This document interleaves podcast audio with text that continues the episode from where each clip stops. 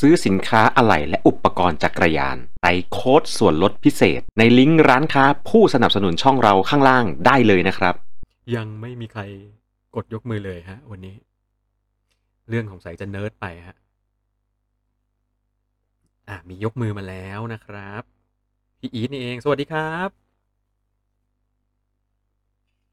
สวัสดีครับไกด์สวัสดีครับสวัสดีทุกท่านครับ อ่า จะหลับอยู่แล้ว วันนี้เนิร์ดมากเลยมันเนิร์ดครับผม จริงๆ จะหลับอยู่แล้วแม่มันมันมันมันเป็นอะไรที่ฟังแล้วมันไม่ค่อยตื่นเต้นเท่าไหร่ครับ แต่เป็นเรื่องที่คนสงสัยสงสัย ใช่ใช่ใช่เป็นเรื่องที่คนถามถึงตลอดเวลาเลยฮะเนี่ยแต่พออธิบายกันเป็นจริงเป็นจังปุ๊บคล้ายๆ กับเรื่อง fitting พี่อีทเลยอะครับเออ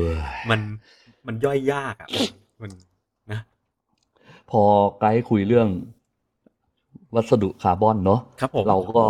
นู่นเลยจินตนาการคิดไปก่อนเลยว่า ในชีวิตเราเห็น frame คาร์บอนตัวแรกคืออะไร ตัวไหนยังไงเนี่ยมันคิดไปถึงข้างหลังๆนั่นก่อนเลยเหมือนอย่างที่ไกด์เล่าอะว่า อย่างเงี้ยว่าเออเราเจอ frame เหล็กเนาะแล้วเราพัฒนามาเป็นอลูมิเนียมเนี่ยเรามาเจอคาร์บอนไฟเบอร์ที่เริ่มต่อด้วยข้อต่อครับเนี่ยอะไรประมาณเนี้ยก็เลย นึกถึง KG96 โทษ KG86 าของลุกลุกครับเนี่ผยมลุก KG86 เป็นอะไรที่ตัวแรกของโลก ตอนนั้นคิดว่าตอนนั้นเป็นยังไงกันบ้างครับ ตัวนี้ออกมาวงการจักรยานยุคนั้นนี่คือฮาไหมครับผมผมจำไม่ได้ว่ากี่ปีแล้ว ปี 86 เออโฉดมันอ่าผลิตปี 86 1986นะตัวแรกที่เข้ามาในประเทศไทยก็คือของเอ่อ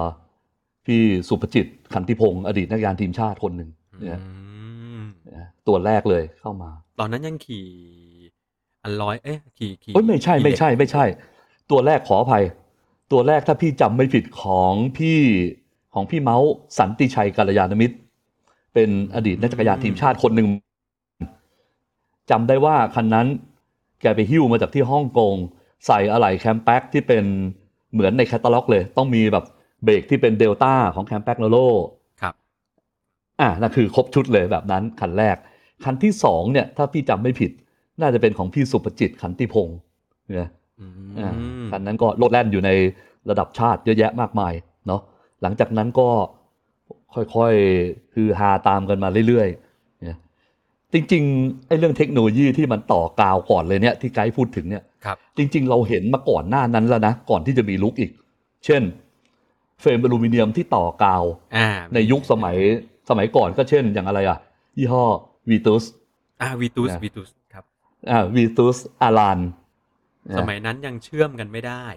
เชื่อมแล้วเออใช่รอยเชื่อมอลูมิเนียมเชื่อมไม่ได้ครับอ่าเราเห็นตั้งแต่ยุคนั้นมา ซึ่งเราก็ยอมรับว่าไอ้เทคโนโลยีในการเอาที่เราเรียกว่ากาวอะแต่จริง ๆ มันก็คือสารเคมีที่มีเรซินมีอะไรที่ไกด์พูดไปถึงเนี่ยครับนะครับเอามาต่อนั่นแหละ แล้วก็ มันก็เคยเห็นต่อหน้าต่อตาที่กระโหลกมันหลุดออกมา ที่ขี่อยู่กระโหลกมันหลุดครับเนี่ยมันมันก็มีในอดีตที่ผ่านมาแบบนี้ทั้งหมดเนาะอ่าอ่า แล้วหลังจากนั้นมาเราก็เริ่มเห็นคาร์บอนไฟเบอร์ที่เป็น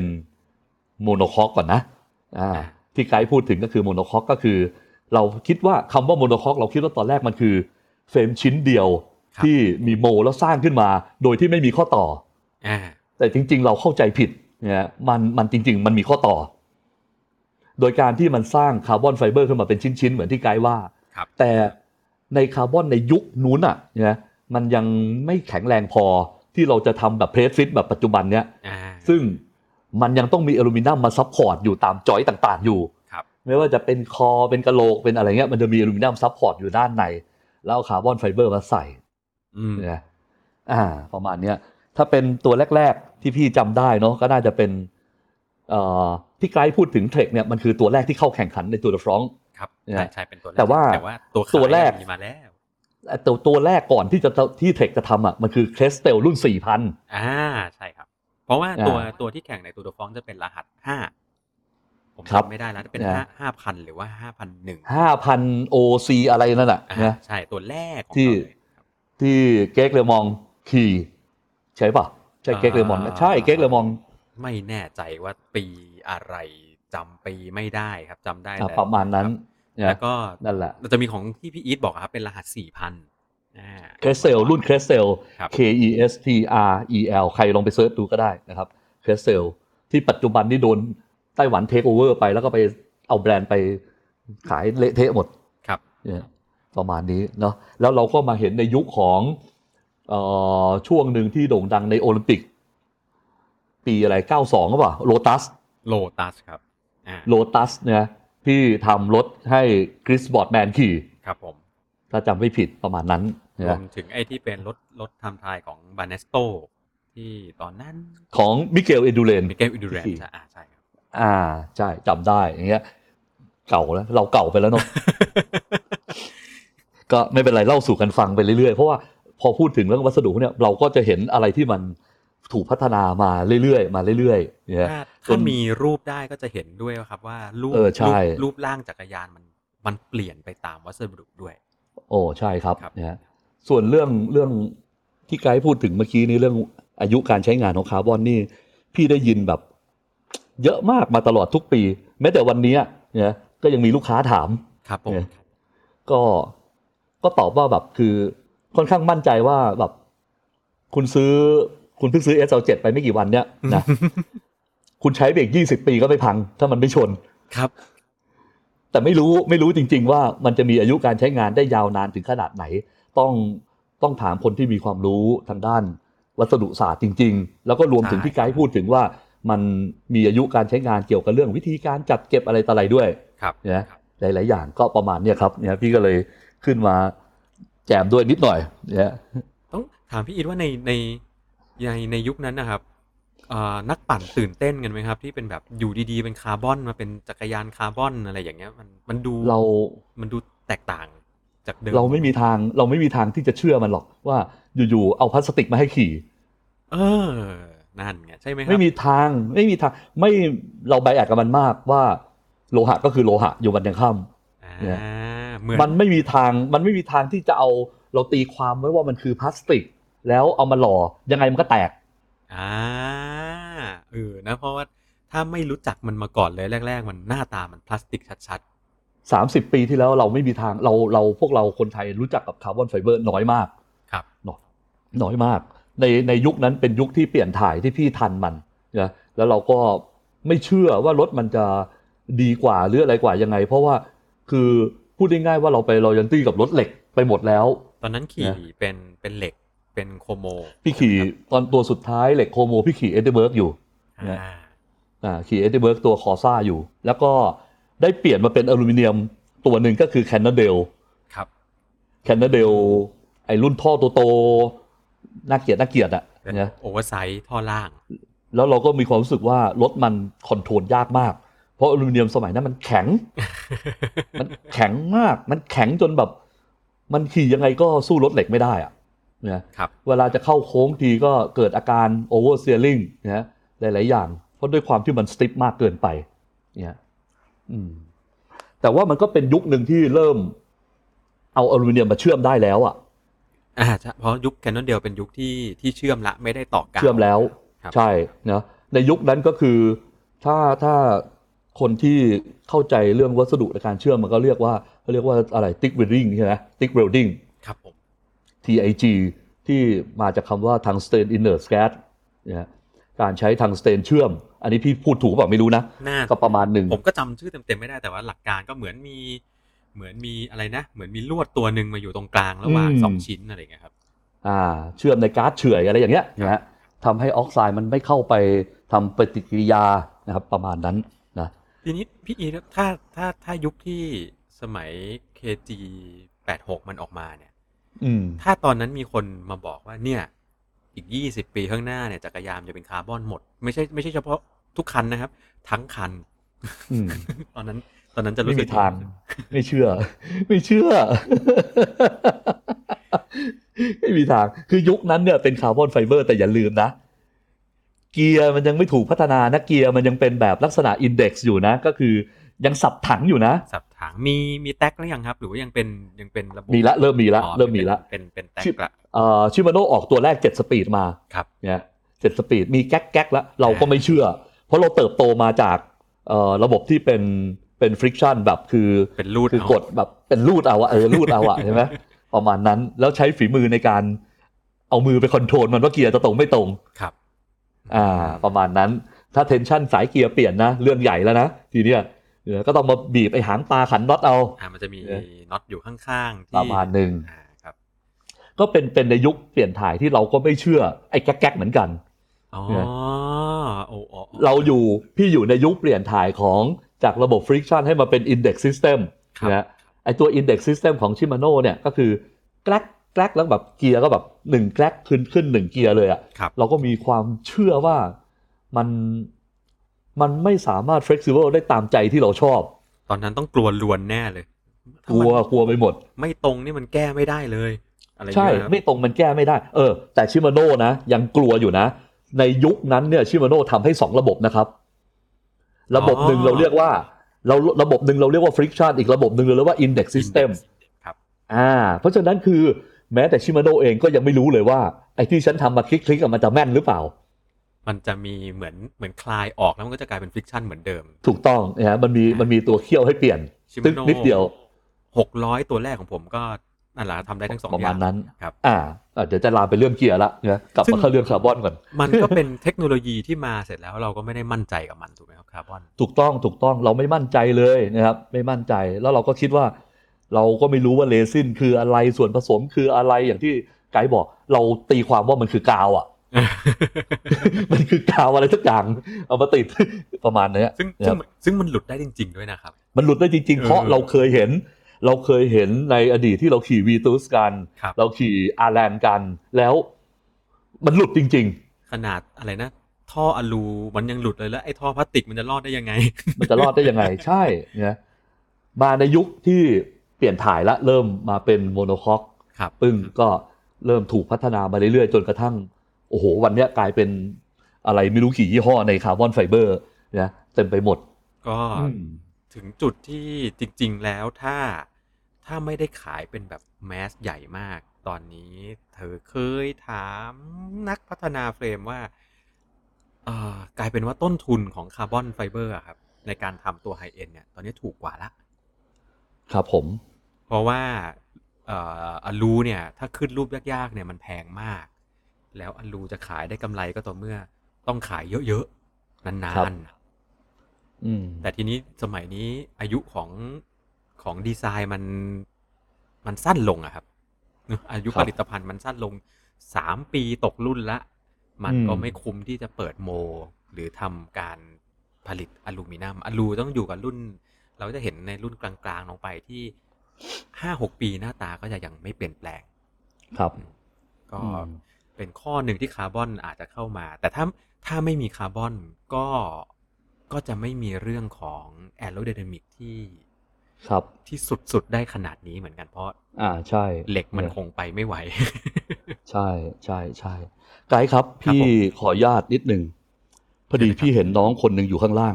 อ่าพี่พี่ไม่แน่ใจว่าใช่อิฐคนที่พี่คิดหรือเปล่า IDD อิดอืมเหมือนจะถ้าเคยใช่อิฐมาฟังครับ ถ้าใช่อิฐนะครับ ผมขออนุญาตเรียนเชิญขึ้นมาข้างบนได้ไหมครับ อิฐเป็นคนที่เป็นวิศวกรทางด้านเคมีภัณฑ์นะครับอ่าแล้วก็เป็นผู้สร้างคาร์บอนไฟเบอร์ในประเทศไทยเยอะหลายอย่างครับนะครับ มีงานคาร์บอนไฟเบอร์ให้เห็นเยอะนะครับ แล้วก็ผมเชื่อว่าอิดเป็นคนหนึ่งที่มีความรู้เกี่ยวกับเรื่องการสร้างงานคาร์บอนคนหนึ่งน่าจะนะครับ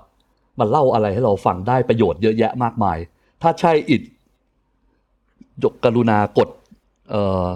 ยกมือขึ้นมาคุยกันได้ไหมครับ ถ้าสะดวกนะครับเรียนเชิญขออนุญาตไกด์ตรงนี้ด้วยฮะเอาเลยครับเราเลยครับ อยากให้นี่ฮะอ่านี่แหละครับ วันดีคืนดีก็จะมีท่านผู้ที่มีความถนัดมาเล่าให้ฟัง เพราะว่ามันมันมีการที่พูดกันในในแวดวงจักรยานเรากันมานานหลายปีแล้วว่าทำไมประเทศไทย ถึงยังไม่สามารถผลิตชิ้นส่วนคาร์บอนกันได้เอง ในเมื่อเราทำประดับยนต์คาร์บอนมานานแล้ว สวัสดีครับ สวัสดีครับอิฐครับผมสวัสดีครับพี่อ๋อครับผมคืออย่างนี้ฮะไกด์ขออนุญาตแนะนำอิฐให้รู้จักนิดนึงครับผมอิฐเนี่ยถ้าถ้าพี่แนะนำผิดอิฐตอบได้นะว่าอิฐเนี่ยคือกำลังทำปริญญาเอกทางด้านเกี่ยวกับวิศวกรรมเคมีนะฮะแล้วก็อิฐคือเจ้าของผลิตภัณฑ์ออนแอโรในประเทศไทยนะครับ แล้วก็อิฐเป็นคนที่เอ่อ ดีไซน์เกี่ยวกับเรื่อง aero bar นะครับแล้วก็ทำคาร์บอนไฟเบอร์ในชิ้นงาน custom หลาย ๆ อย่างนะครับรวมถึงเรากำลังมีโปรเจกต์ในเรื่องของการทำ custom aero bar ที่เราพูดถึงกันเมื่อวานเนี่ยครับครับอ่าใช่ไหมครับอิดนะฮะครับครับพี่ใช่ครับครับครับอ่าเอ่อคืออย่างเงี้ยไกด์เรื่องของคาร์บอนไฟเบอร์เนี่ยผมว่าผมว่าอิดเนี่ยน่าจะช่วยตอบให้เรากระจ่างได้ในเรื่องของเอ่อ เรื่องอายุการใช้งานที่ไกด์ถามอะว่ามันจริงหรือเปล่าอ่าถามเลยครับ เพราะว่าข้อมูลที่ผมได้เนี่ย มันก็เป็นบทความเก่าเก่าๆเรามาดูเรื่องของเทคโนโลยีปัจจุบันกันดีกว่าว่าตกลงเนี่ย ทุกวันนี้เทคโนโลยีคาร์บอนไฟเบอร์มันมีอายุการใช้งานไหมครับ เชิญให้อิฐนะก็ครับผมก็อย่างที่พี่ไกด์ได้กล่าวไปตอนแรกนะครับ ว่าจริงๆแล้วอายุการใช้งานหลักแล้วนะครับ เราจะพิจารณาจากตัวอ่า เรซินนะครับ ที่เป็นตัววัสดุที่มาเชื่อมยึดติดตัวครับผมเส้นใยคาร์บอนนะครับ ซึ่งมันหลักจริง ๆ แล้วเนี่ยจะเสื่อมเกี่ยวกับเรื่องของอุณหภูมิที่สูงนะครับ แต่ว่า main หลักแล้วเนี่ยที่ทำลายได้มากกว่าก็คือตัว UV อะนะครับรังสีของตัว UV ที่มาจากตัวแสงอาทิตย์อืครับอันนี้จะมมีเอฟเฟกต์ที่ค่อนข้างมาก แต่ทีนี้ก็ต้องพิจารณาอีกส่วนหนึ่งในตัวของเส้นใยของคาร์บอนนะครับเนื่องจากว่าจริง ๆ แล้วเนี่ยคาร์บอนในในยุคก่อนๆนะครับ เนื่องจาก ผลิตเนี่ยยังเรียกว่าผลิตได้บางทีที่เราเห็นที400ที500หรืออะไรเงี้ยครับ เนื่องจากว่าความหนาแน่นของตัวเส้นใยเนี่ยเอ่อเขาเรียกว่า stiffness to weight ratio เนี่ยยังค่อนข้างน้อยนะครับนั่นก็หมายถึงว่าตัวความหนาของเส้นใยเนี่ย ยังค่อนข้างเยอะต่อหนึ่งตารางนิ้วถ้าสมมติเราเทียบด้วยกันนะครับ แต่ว่ามาในยุคจำนวนเส้นน้อยลงก็เป็นใช่ไหมครับอ่าจำนวนเส้นแต่ก่อนจะเยอะขึ้นอะก็เยอะกว่าปัจจุบันครับ คือเส้นหนากว่า ครับทีนี้มันก็เลยกลายเป็นว่ามีความยืดหยุ่นภายในตัวมันเนี่ยมากกว่าครับผมณปัจจุบัน เราทำให้เส้นเนี่ยมีความที่อ่าสูงมากที่ทำให้อ่าตัวเส้นใหญ่เนี่ยมีความเล็กลง แต่ว่ามันก็จะมีความยืดหยุ่นเนี่ยที่หายไปด้วยอืนะครับมให้ความยืดหยุ่นตรงนี้ที่หายไปเนี่ย มันก็จะกลายเป็นว่ามันจะมีเอฟเฟกต์อีกตัวหนึงเนี่ยเข้ามาเกี่ยวข้องก็คือเรื่องเกี่ยวกับแรงสั่นสะเทือนที่เกิดขึ้นมีการสะสมความเครียดต่างๆครับ นะครับ ซึ่งก็อาจจะยังก็คือเทียบแล้วกับแต่ก่อนคือมีเอฟเฟกต์ที่มากกว่านะครับ ซึ่งอาจจะมีการเสื่อมของอายุการใช้งานตรงนี้เนี่ย เพิ่มขึ้นด้วย แต่เมื่อเปรียบเทียบระหว่างสองปัจจัย ระหว่างการเสื่อมของคาร์บอนเองในเกรดปัจจุบันกับตัว epoxy resin ต่างๆ ที่เรานำมาเชื่อมอะครับก็ epoxy resin ก็ยังเป็นตัวที่มีคุณสมบัติที่ต่ำกว่า ก็คือมีการเสื่อมต่ออายุการใช้งานที่ง่ายกว่า เพราะฉะนั้นเมนหลักแล้วยังไงก็ต้องยังคงพิจารณาที่ตัวของ epoxy resin อ่าเป็นหลักนะครับ อ่า ครับโอเคอิฐครับ พี่ได้รับคำถามมาเมื่อเมื่อสักตอนกลางวันนี้เอง ลูกค้าถามว่าการเอาเฟรมคาร์บอนไฟเบอร์เนี่ยนะครับ ไปอยู่บนเทรนเนอร์แล้วปั่นเนี่ยนะครับ มันจะเกิดความเสียหายได้ไหมครับ ตัวของความเสียหายนะครับ ก็ต้องพิจารณาจากตัวจุดยึดด้วยนะครับ เนื่องจากว่าจริง ๆ แล้วเนี่ยจักรยานเองเนี่ยถูกอ่าดีไซน์ออกมาให้ ให้มีการรับแรงในจุดยึดต่างๆเนี่ยที่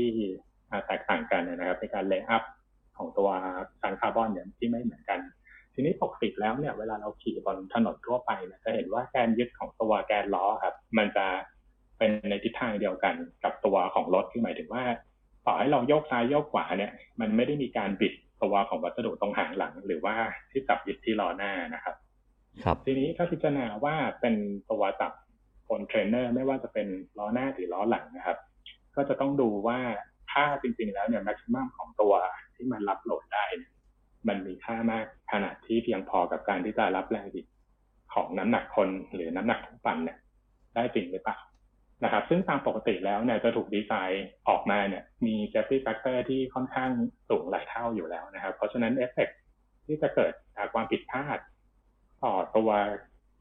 จักรยานเองในกรณีที่เอาขึ้นไปปั่นบนเทรนเนอร์ถามว่ามีไหมมีนะครับ แต่ว่าถ้าเทียบเปอร์เซ็นต์แล้วถือว่าน้อยมากๆครับที่จะสามารถเจอได้นอกจากว่า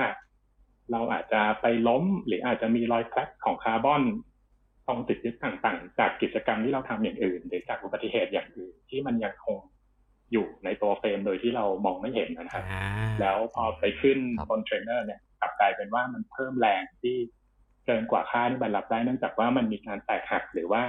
มีการเสื่อมสภาพบางส่วนแล้วนะครับ ก็อาจจะเป็นอุบัติเหตุที่มองให้ทำให้เห็นออกมา แต่จริงๆถ้าเทียบกับการผลิตร้อยเปอร์เซ็นต์แล้วครับตรงนี้ผู้ผลิตเองจะมี safety factor ที่ที่เผื่อไว้อยู่แล้ว ที่ไม่ทำให้ครับเกิดอุบัติเหตุแบบนั้นนะครับอืมโอเคเคลียร์ครับเนี่ยก็อืมโดยส่วนตัวผมก็เคยเคยเจอตัวคอนเทนต์ในในสื่อต่างประเทศแหละครับ ที่ว่า อธิบายในเรื่องนี้เลยว่า factor ที่สำคัญที่สุดคือ การการเกิดอาการร้าวภายใน in- internal crack ที่เรามองครัไม่บเห็นครับ แต่ว่ามีข้อหนึ่งที่น่าน่าสังเกตครับ อันนี้อันนี้แบบตอบแบบเป็นกลางไม่ได้บอกฟันธงนะฮะ ว่ามันดีหรือมันไม่ดี ไม่มีเจ้าไหนรับเคลมถ้าขึ้นเทรนเนอร์แล้วแตกครับพี่อีก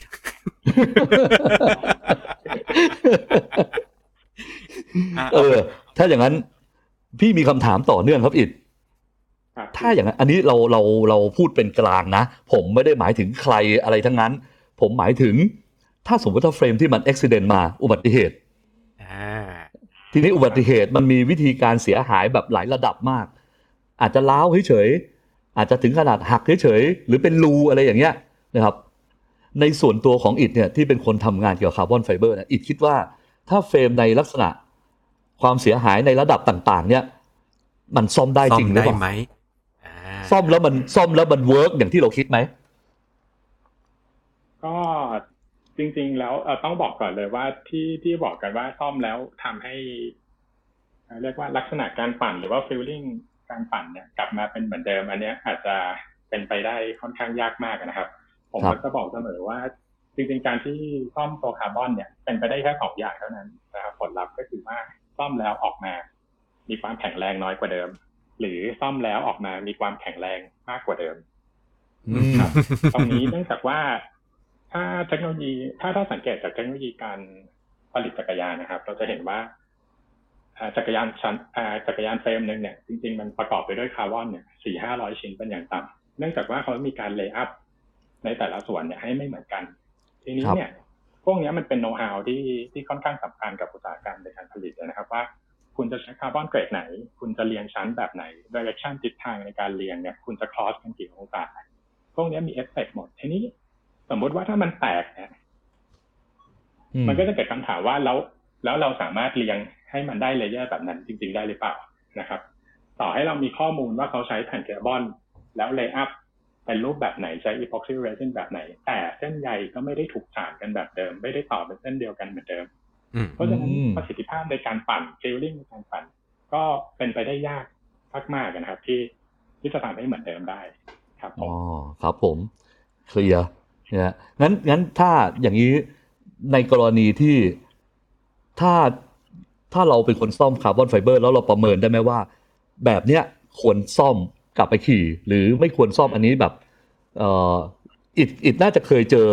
คนที่มาให้ซ่อมเฟรมแบบเนี้ย มันประเมินได้ไหมครับว่าควรทำต่อหรือไม่ทำต่ออย่างเงี้ย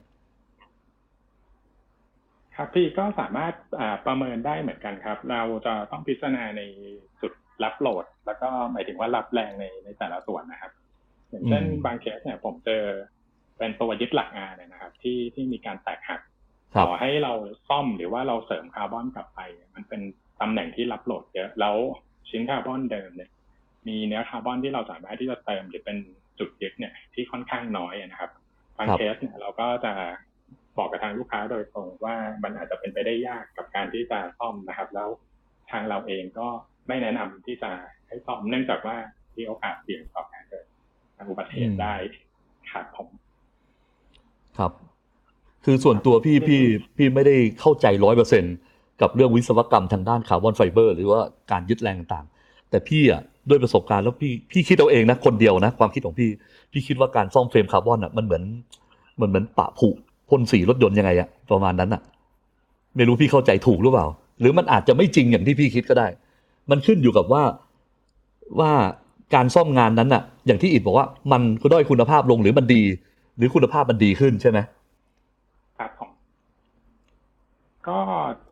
จริงๆ แล้วเนี่ยขึ้นขึ้นอยู่กับอ่าเทคนิคในการที่เราจะซ่อมตัวคาร์บอนด้วยนะครับ เนื่องจากว่าถ้าเราย้อนกลับไปตั้งต้นในขั้นตอนในการผลิตครับ เราใช้ตัว epoxy resin เนี่ยเป็นตัวเชื่อมระหว่างเส้นใยคาร์บอนเข้าด้วยกันนะครับ ทีนี้อืมรูปแบบในการที่เราซ่อมเนี่ยส่วนใหญ่เนี่ย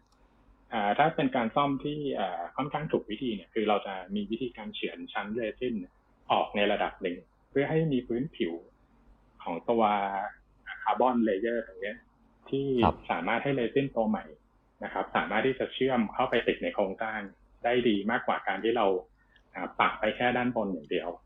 นะครับ รูปแบบในการ curing ของตัว epoxy resin เนี่ยก็เข้ามามีผลด้วยในส่วนนี้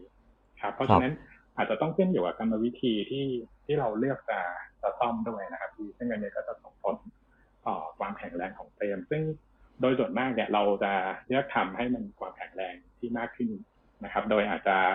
ต้องยอมเรื่องน้ำหนักหนักที่ขึ้อานจจะเพิ่มมากขึ้นเนื่องจากการเสริมวัสดุบางอย่างเข้าไป ครับผมอ๋อฮะ โอเค ครับผมอะขอบคุณมากครับอิดครับ ผมเนี่ยอ่าครับพี่ทีนี้ถามถามนี่เลยครับ เป็นสิ่งที่นักปั่นหลาย ๆ คนน่าจะเคยคุยกันมานานแล้ว บ้านเราเนี่ยก็มีคนที่ผลิต product ที่เป็น การขึ้นรูปคาร์บอนไฟเบอร์กว่าเยอะเหลือเกินไม่ว่าจะเป็นประดับยนต์หรือชิ้นส่วนต่างๆทำไมบ้านเราถึงยังไม่มีอุตสาหกรรม ผู้ผลิตอุปกรณ์คาร์บอนไฟเบอร์จักรยานอย่างจริงจังเกิดขึ้นนะครับอืมผมมองว่าอย่างแรกคือเป็นเป็นเรื่องทุนก่อนนะครับ เรื่องของทุนที่จะใช้ในการผลิตนะครับ อย่างที่สองเนี่ยมีซ้อนกันอยู่ก็คือเป็นเรื่องของโน้ตฮาวในในการผลิต นะครับ เนื่องจากว่าจริง ๆ แล้วเนี่ยถ้าเราวิเคราะห์ในส่วนของตัวตัวการทำเฟรมจักรยานขึ้นมาชิ้นหนึ่งเนี่ยเราเอาจะใช้เทคนิคในการสร้างเป็นรูปแบบของ outer mold นะครับ แล้วก็ด้านในเนี่ย เราแต่ก่อนเราใช้เป็นแค่เหมือนเป็นพลาสติกตัวหนึ่งที่เราสามารถที่จะอัด pressure เข้าไปได้นะครับ เพื่อให้ชั้น layer เนี่ยต่างๆของคาร์บอนเนี่ยแนบชิดติดกัน แล้วก็เป็นรูปทรงเดียวกันกับที่ outer mold มันคุมไว้อยู่ นะครับถัดมาเนี่ยก็มีการใช้เป็นเหมือนโฟมคล้ายๆโพลีสไตเรนหล่อแบบขึ้นมานะครับ แล้วก็ไปชุบด้วยพวกลาเท็กเพื่อที่จะทำให้มันสามารถเข้ารูปได้ดียิ่งขึ้นนะครับ อันนี้ก็จะมีโน้ตฮาวที่ที่ซ้อนอยู่ในนั้นด้วยนะครับ ซึ่งผมมองว่าจริง ๆ เนี่ย ตอนนี้โน้ตฮาวพวกนี้หรือว่า knowledge พวกนี้มันค่อนข้างเปิดกว้าง แล้วก็ผู้ผลิตในไทยหลาย ๆ ท่านเนี่ย ก็ยังก็ก็เรียกว่าเข้าถึงข้อมูลพวกนี้ได้ ได้ค่อนข้างเป็นอย่างดีนะครับ แต่ว่าอาจจะติดเรื่องประเด็นแรกด้วยก็คือในเรื่องของทุนในการผลิตนะครับ เนื่องจากว่าตัวโมของจักรยานเองเนี่ยแต่ละชิ้นเนี่ยถ้าเราเทียบที่แค่เฟรมเดียวนะครับ ชิ้นส่วนต่างๆ ที่เราจะต้องขึ้นมาเป็นเฟรมเฟรมหนึ่งแค่โมอย่างเดียวเนี่ยก็กินมูลค่าไปถึงประมาณสามถึงสี่แสนต่อต่อหนึ่งโมนะครับ เพราะฉะนั้นอันนี้ก็จะเป็นผลกระทบด้านเงินลงทุนเหมือนกันว่าถ้าเราเลือกที่จะสร้างเฟรมจักรยานขึ้นมาชิ้นหนึ่ง อย่างเช่นเราอาจจะ support แค่สามถึงสี่ไซส์อย่างเงี้ยครับแค่เฟรมอะแค่ตัวโมอย่างเดียว แค่คิดแค่โมเดียวอย่างเงี้ยครับก็ก็กินเป็นหลักล้านถึงสองล้านแล้ว ยังไม่รวมกระบวนการในการผลิตเครื่องมือในการผลิตนะครับ ที่จะมีทั้ง autoclave หรือว่าตัว heat ต่างๆนะครับ ที่เข้ามาเกี่ยวข้องด้วยครับ อืม ครับผม ซึ่งอันนี้น่าจะเป็นคำถาม เป็นคำตอบที่หลาย ๆ คนเคยถามผมทำไมราทาน่าเขาไม่ทำมาหลาย ๆ ไซส์ อืม แค่ไซส์เดียวก็อ้วกแล้วครับ ครับ เอออิดครับพอดี พอพี่พออิดพูดถึงคำว่าโม เนี่ย โมก็คือมันเป็นวัสดุที่เป็นอลูมิเนียม ใช่ไหมฮะครับหรือว่าก็หรือเป็นอย่างอื่นก็ได้มีทั้งจริงๆก็คือเป็นเป็นลักษณะของโม เนี่ยก็คือต้องเป็นวัสดุที่แข็งกว่าวัสดุที่เราต้องการขึ้นรูปอะนะครับอ่าแล้วคาร์บอนเองเนี่ยที่นิยมใช้ก็คือจะเป็นตัว พวกอลูมิเนียมหรือว่าถ้าถ้าเป็นเกรดคุณภาพที่สูงขึ้นไปก็คือ สามารถที่จะผลิตได้อ่าหลาย ๆ ชิ้นส่วนเนื่องจากความแข็งของตัวโมที่มากขึ้นอืมก็อาจจะใช้เป็นสแตนเลสครับสแตนเลสเองพอมีความแข็งที่มากกว่าเนี่ยเรียกว่า process ในการที่จะทำโมขึ้นมา ก็จะแพงกว่าตัวกลุ่มของอลูมิเนียมด้วยครับอืมพี่เคยพี่เคยคุยกับโรงงานที่ผลิตโม จักรยานโรงงานหนึ่งแต่ฟังแล้วไม่ค่อยเข้าใจ เพราะเราไม่มีความรู้ทางวิทยาศาสตร์ทางด้านนี้เลย เขาพูดถึงเกี่ยวกับโมที่แบบ มีการทนแรงอัดได้เป็นกี่ปอนด์ต่อตารางนิ้วอะไรเงี้ยประมาณนี้ไม่รู้พี่เข้าใจถูกหรือเปล่านะแสดงว่าโมเนี่ยมันมีคุณภาพของการอัด pressure ของคาร์บอนไฟเบอร์ด้วยเหรอ อ่าใช่ครับพี่เนื่องจากว่าถ้าเราสังเกตตัวจักรยานเนี่ยจักรยานเป็น product ที่เราอาศัยรูปลักษณ์ของภายนอกให้สวยงามนะครับเพราะฉะนั้นครับด้านในเนี่ย เราเรา เราไม่ได้ดูถึงภายในของตัวทิวนะครับเพราะฉะนั้นเราจะใช้รูปแบบที่เป็นอัลตร้าโมประกบด้านนอกแล้วด้านในเราใช้แล้วข้างใน pressure ก็อัดใช้ให้ pressure คาร์บอนเนี่ย มันครับแนบอืมทีนี้พอมันมีเรื่องของ pressure ที่มาอัดเนี่ยมันมีทั้งสองส่วนก็คือ pressure จากด้านในนะครับ ที่เราใส่ในพวก latex bladder เนี่ย ให้มันพองออกมา มันก็จะต้องทำให้โมเนี่ยมีความหนาระดับหนึ่งที่จะรับ pressure นั้นได้อย่างที่สองก็คือว่าเราถ้าถ้าถ้าดูในกระบวนการการผลิตนะครับ โมพวกเนี้ยจะเป็น outer mole ที่เป็นสองชิ้นแยกกัน จะถูกใส่เข้าไปใน hydraulic press ทีหนึ่งเพื่อที่จะกดให้โมด้านนอกเนี่ยอยู่ตัวด้วยสู้กับ pressure ด้านใน ซึ่งยิ่ง pressure ยิ่งสูงนะครับสองส่วนเนี้ยยิ่ง pressure ยิ่งสูงทั้งสองฝั่งเนี่ย ก็จะทำให้อ่าชั้นของคาร์บอนยิ่งแนบกันนะครับไล่ตัวเรซินที่อยู่ในเนื้อคาร์บอนออกได้มากยิ่งขึ้น นั่นคือทำให้เฟรมเนี่ยมีน้ำหนักที่เบามากยิ่งขึ้นด้วยอืมซึ่งก็โอ้ย้อนกลับไปถึงคุณภาพของตัวโมที่ทำอะครับพี่ครับ ถ้าอย่างนี้ถ้าพี่จะเข้าใจแบบนี้ได้ไหมว่านั้นแสดงว่าเฟรมที่มีราคาสูงคุณภาพสูง จะต้องใช้โมที่มีความทนต่อ pressure สูงขึ้นตามด้วย เพราะฉะนั้นต้นทุนต่างๆ ราคาต่างๆ ก็จะสูงขึ้นตามทั้งหมดเลยใช่ใช่ครับพี่ความละเอียดแล้วก็ความซับซ้อนของของอวัสดุที่เราเลือกใช้ครับ ก็จะทำให้ตัวชิ้นงานเนี่ยได้คุณภาพที่ออกมาเนี่ย สะท้อนกับตัวอ,อุปกรณ์ต่างๆที่เราใช้ครับพี่ ยิ่งเราใช้คุณภาพของของโมยิ่งดีนะครับมันก็ยิ่งจะทำให้ตัวเฟรมเนี่ยได้ออกมาคุณภาพก็คือ stiffness to weight ratio ที่มีครับแนวโน้มที่จะสูงมากยิ่งขึ้นครับอืมมันเลยอย่างนี้มีขอโทษครับไกด์อ๋อผมจะบอกพี่อีทว่ามันเลยมีโมเดลธุรกิจหนึ่งครับ คือออืมไปซื้อโมมือสองที่ใช้งานมาจนมันมันไม่เนียบแล้วอ่าฮะแล้วก็ไปซื้อเรซินหมดอายุ อ่า แล้วผมกับพี่อีทก็หุ้นกันเปิดโรงงานเนี่ยขายได้แล้วครับพี่อีทตบมือมันถึงมี product มีผลิตภัณฑ์บางอย่างที่ทำไมสงสัยว่าราคามันถึงแตกต่างกันมากขนาดนั้นออกมาได้อ่าแล้วเราเราก็จะเราก็จะบอกว่าของเราเป็นเฟรมเอ่อไม่ใช่เฟรมสำเนานะอ่าเป็นเฟรมแบบอะไรดีอะเออไม่รู้อะกันที่เอ่อ OEM มั่งอะไรมั่งทั้งหลายแหละครับที่เกิดขึ้น ซึ่งมันมันก็จะมีเรื่องแบบนี้อยู่ในอุตสาหกรรมจริง ๆ ที่อ่าก็ถ้าไม่เล่ามาตั้งแต่แรกเลยอะครับ ตั้งแต่คาร์บอนจนวันนี้คุณอิดไม่ได้มาเล่าในเรื่องรายละเอียดของการผลิตฮะผมเชื่อว่าหลาย ๆ คนก็ยังไม่รู้ ยังเชื่ออยู่ครับว่า ยังเชื่ออยู่ว่าเฟรมเฟรมละสองแสนกับเฟรมละแปดพันมันออกมาหน้าโรงงานด้วยราคาเท่ากันอื้อหือ มันเป็นไปไม่ได้หรอกครับนะฮะอืม เพราะฉะนั้น เพราะฉะนั้นเนี่ยเราก็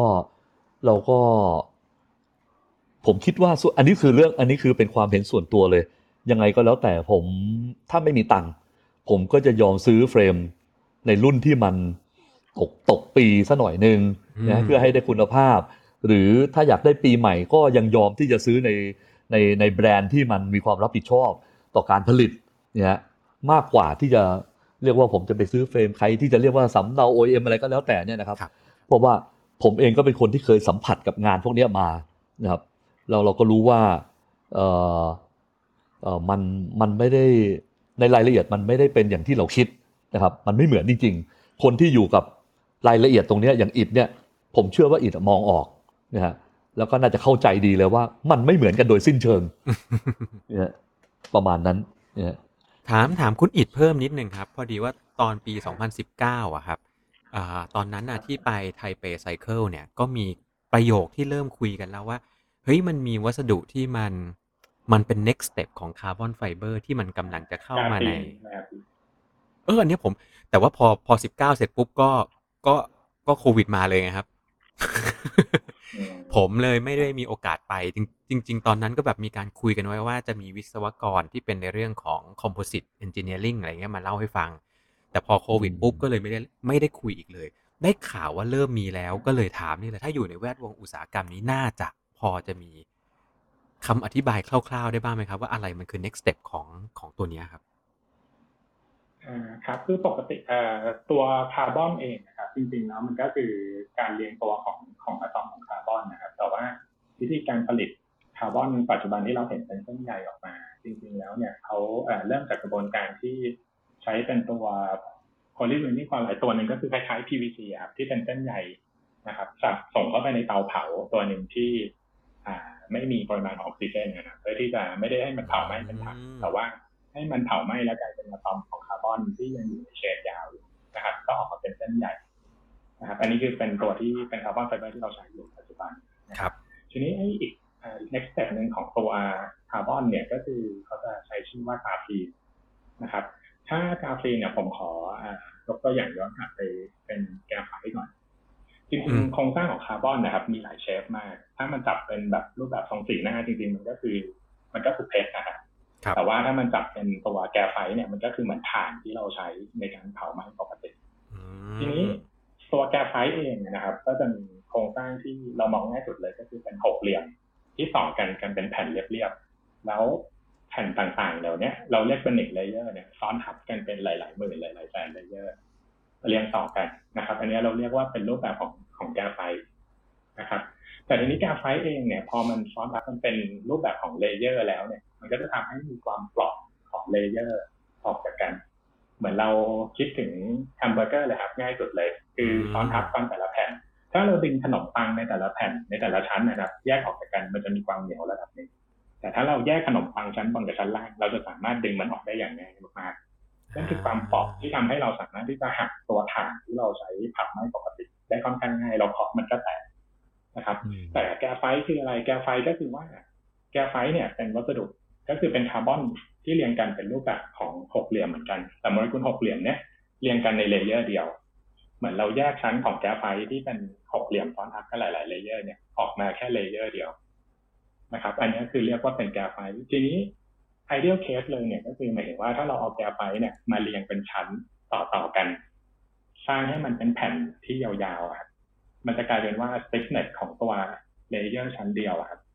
ต่อตัวเวทเนี่ยมันจะทำได้ สูงขึ้นไปได้มากสูกงว่านั้นขึ้น เพราะฉะนั้นใช่ครับมันจะสูงขึ้น เพราะฉะนั้นมันก็จะกลายเป็นว่า เราทำเฟรมที่ thick มากขึ้น แต่น้ำหนักเบาลงอยู่อืมครับอืมตัวเนี้ยก็จะมีตัวที่เข้ามาทดแทนแต่ว่าในเชิงของเทคโนโลยีในการผลิตเนี่ย ก็ยังมีมูลค่าที่ค่อนข้างสูงกว่านะครับ ก็อาจจะยังยังคือเป็นทางเลือกนะครับจะคล้ายๆกับคาร์บอนไฟเบอร์แต่ก่อนที่มันแพงครับนะครับแต่ตอนนี้กำลังกำลังกระโดดไปที่กราฟีนซึ่ง ณวันนี้อาจจะยังไม่คุ้มทุนในการผลิตแต่ว่าก็น่าสนใจในการที่จะมาทำวิจัยต่อนะครับซึ่งอาจจะต้องอาศัยระยะเวลาประมาณ 5-10 ปีเป็นอย่างต่ำที่จะนำให้กราฟีนเนี่ยมี production ที่มันถูกลง แล้วก็เอามาใช้ได้อย่างแพร่หลายนะครับ เพราะว่าตอนนี้ส่วนใหญ่ก็จะใช้อยู่ในอะเกรดที่เป็นพวก aerospace อย่างเดียวนะครับอืม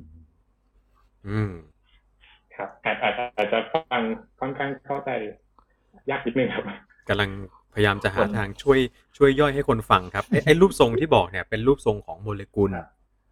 อือหือรูปทรงของโมเลกุลอ่าครับผมเอ่ออธิบายยังไงดีวะ วันนี้เราแลกเชอร์กันเหรอเนี่ยเหมือนงั้นเอ่อเราเราลึกถึงตัวเหมือนกระเบื้องก็ได้ครับกระเบื้องที่เราปูบ้าน ก็คือถ้าเรามองว่ากระเบื้องนั้นน่ะเป็นหกเหลี่ยมที่เป็นอ่าแบบต่อกันเป็นแผ่นยาวๆปูพื้นบ้าน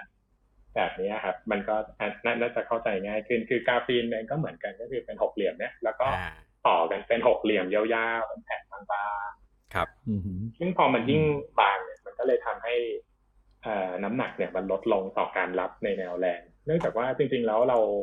เราต้องการให้มันบางที่สุด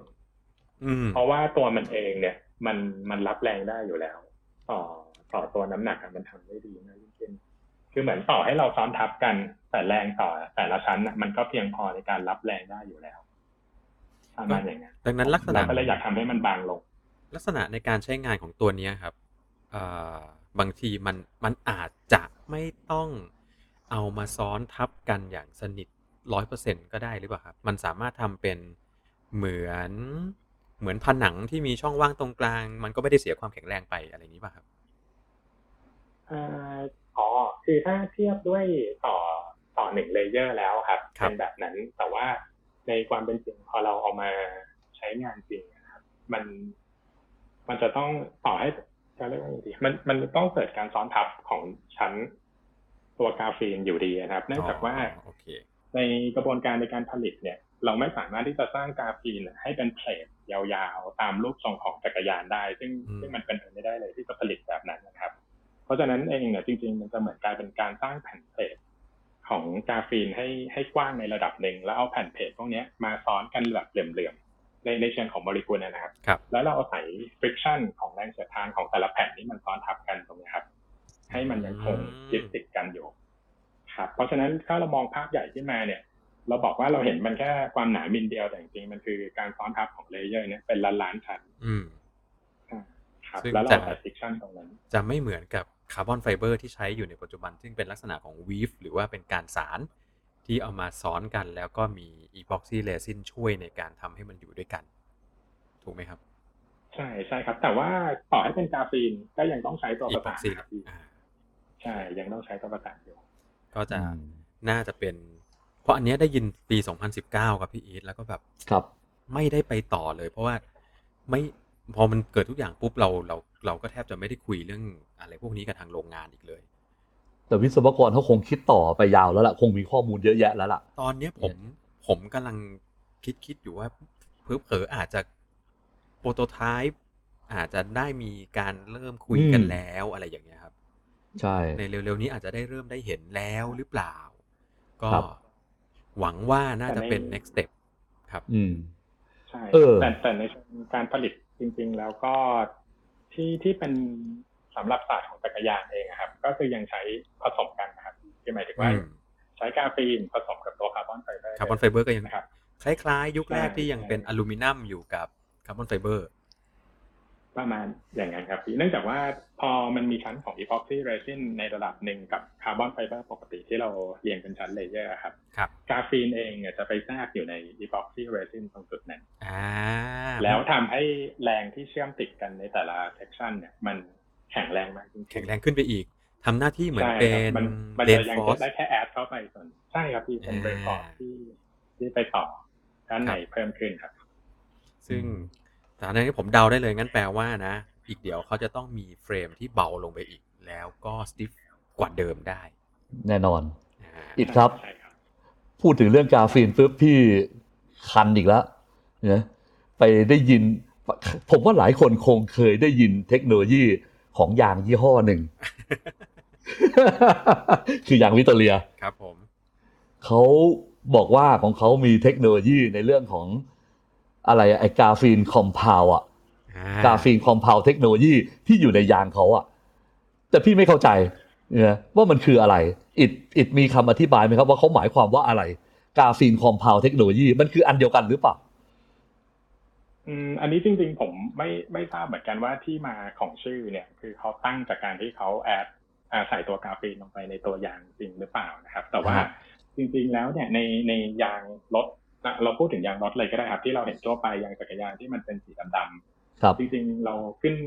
ขึ้นรูปจากตัวน้ำยางที่เป็นยางพารานะครับ ซึ่งฮะสังเกตเนี่ยมันไม่ได้มีสีดำอยู่แล้ว